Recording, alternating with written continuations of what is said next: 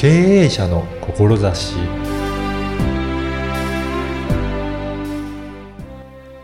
こんにちは、小ラボの岡田です。あなたは経営者として何を心がけているでしょうか？前回に引き続いて、井村さんに経営者として大切にしていることを中心にお伺いいたしました。まずはインタビューをお聞きください。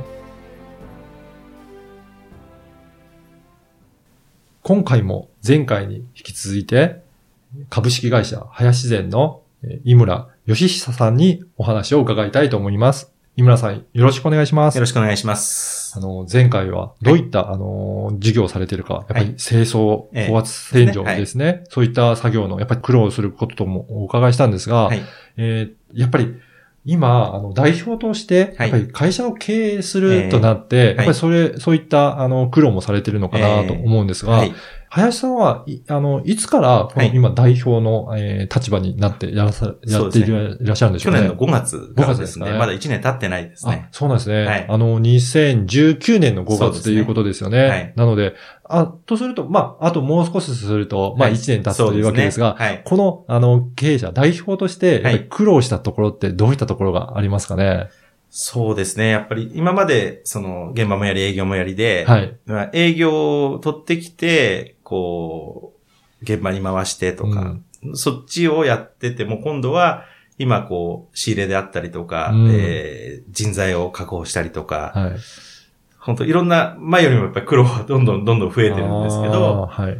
で、その社員との今のメンバーとのやりとりも、うんその一歩上がってじゃないですね。下がって、離れて見てみないとわからないこともいっぱいありますし、で、まあ昔は本当にみんなで飲み行こうってやってたのを、はい。ちょっと自分が参加しないで、お えー。飲みに行ってもらって、で、ね、私の悪口でも言ってもらう方が、皆さんのね、メンバーのガス抜きになるのかなとなるほど部。分が多やっぱり々ありますね。そうすると、やっぱり経営者独特の悩みも今増えてきたかなっていうことはありますかね。やっぱりこう、分かってほしいなって思う気持ちもたくさんありますし、うん、うんちょっと後で話を聞いてると、ああ、分かってあげられなかったなっていう部分るほど。もありますね。うんはい、反省は結構してますね。うん。あのーこの番組は経営者の志という番組なので、えぜひ、井村さんにもその志ですね、はい思いの部分もお,、ええお伺いしたいなと思うんですが、今この会社経営していて、はいどういった思いでされてるでしょうかね？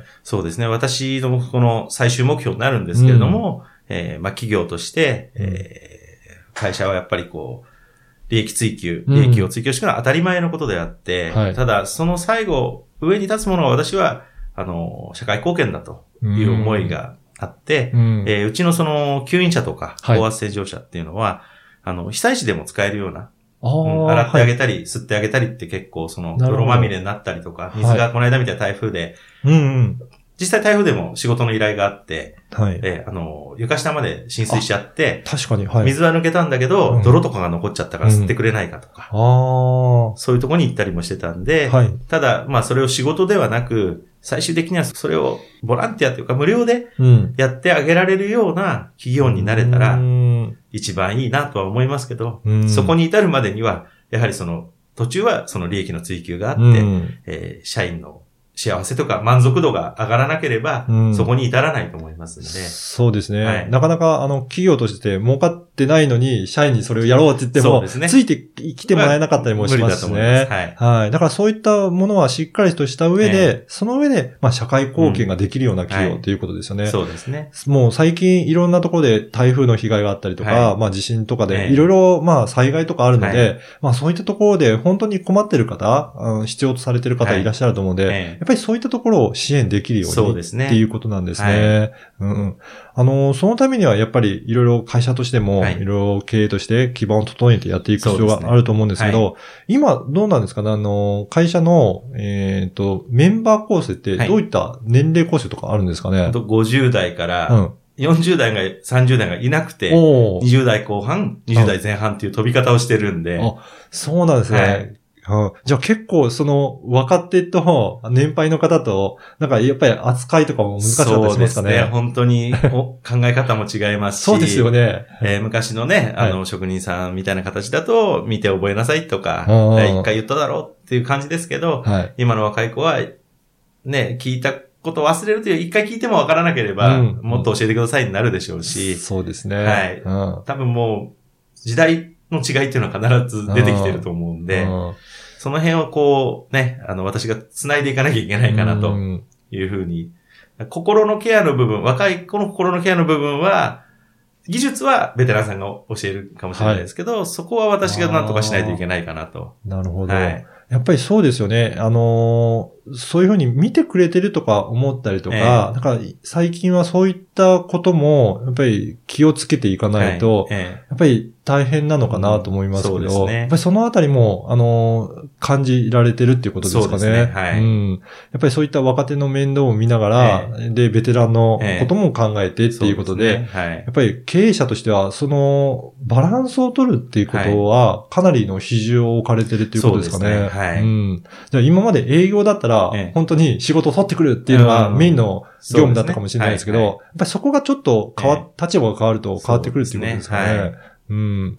今は、どうですかね？あの、会社の規模としてははい、どういうふうに考えられてますかね、もうちょっと大きくするとかっていうそうですね。その、人数数的にはもうちょっと増やしたいなうん。と。ただ、事業所を何店舗も広げていくんではなく、しっかりこの今の基盤を固めて、はい。この今の中で満足できる売り上げと、うん。うん従業員が満足できるような給与と、そういうのを、こう、今の場所でやっていきたいなとは思ってますね。うん。はい。あの、やっぱりそうするためには、その、もうちょっと人数とか、はえー業務のバランスをちゃんと取っていきながら、はい。会社としての、はい。えーところも、えー運営としても考えていくっていうところですかね。うん。特にこの排水管清掃なんかだから一番のメインでやってるんですけども、はい。どうしてもマンションの排水管清掃ってはい土日が多いんですよ。はい。お客さんがいるんで。そうですね。はい。そうするるとそれをずっと突き詰めてやっていくと土日がずっとうちの会社休みがなくなっちゃうってことになってしまうんで、確かに。はい。それも従業員が増えれば交代で休むことが可能になってきますから、なるほどこの今の働き方改革の時代に、なんとかそこにしていかないと、そういうことですね。はいだからそれがあまりにも小さい規模ですと、え全員毎週出るようになっちゃうんで。出るようになっちゃうけど、はいそれがある程度の人数になれば、交代することもできるっていうことですね。すね。ああ、やっぱりそういったところも経営者視点で考えると、ええはいこれぐらいの規模にして、こういうふうに人のシフトとかっていうことも考えていく必要が出てくるということですね。ええやっぱりそういった意味でも、あの、いろいろなことを考えながらはい経営されてるんだなっていうことが分かったんですが、はい。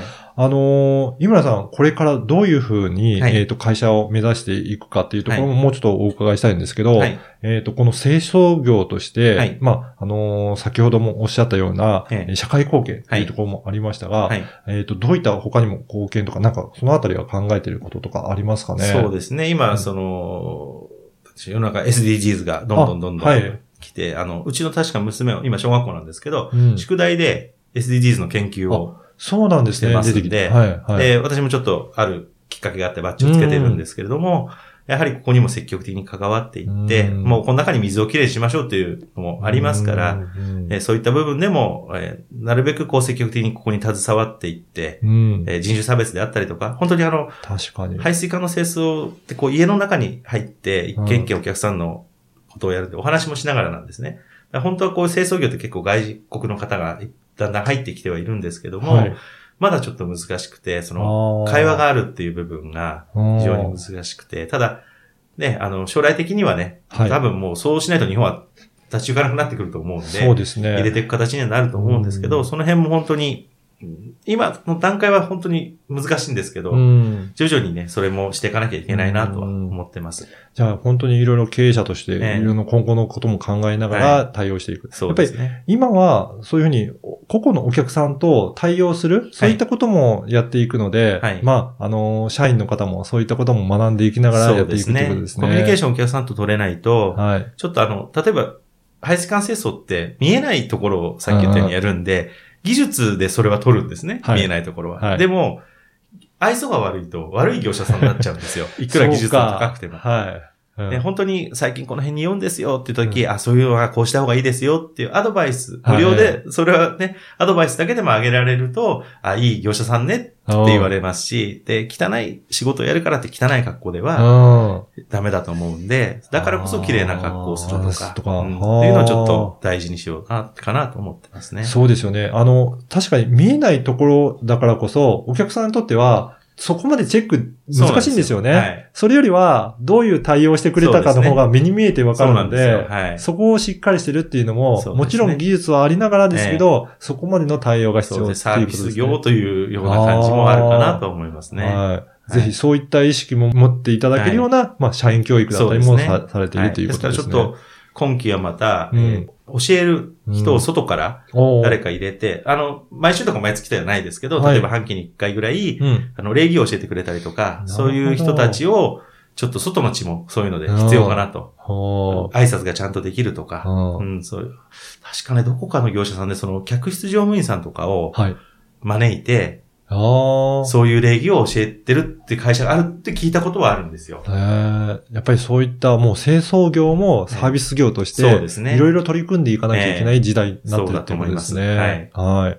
あの、今回のお話を聞いて、はい。あの、清掃についてとか、はい。えっ、と、あとは、もしかしたら業務についてはい。興味ある方いらっしゃるかもしれませんので、はい。えーそういった時お問い合わせするとき、どういった感じでお問い合わせするといいでしょうかね？そうですね。あの、私の携帯でも、はい。会 会社の電話でも全然構いませんので、私は出てることが多いんで、はい。あの、本当は携帯の方あがすぐ連絡が取れていいと思いますんで。あのーこのポッドキャストの説明文にも、はい。あの、井村さんのはい。連絡先記載させていただきますので、よかったらそこから連絡してみて問い合わせいただければなというふうにはい思います。はい。はい。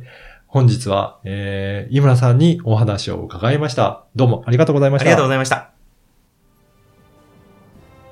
いかがだったでしょうか？様々な年代のいる企業では、年代の格差を感じることだと思います。井村さんは、ベテラン社員と若手の社員を取り持つようなサポートを心がけていたり、若手の心のケアをしたりと、営業担当の時とはまた違った幅広いことに気をかけていらっしゃる様子がすごく伝わりました。経営者としての苦労もありますが、そんな中にも社会貢献できる企業を目指して活動されているんだなと感じました。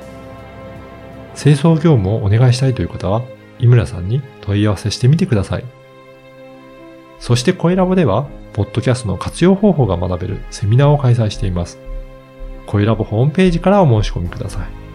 ではまた次回。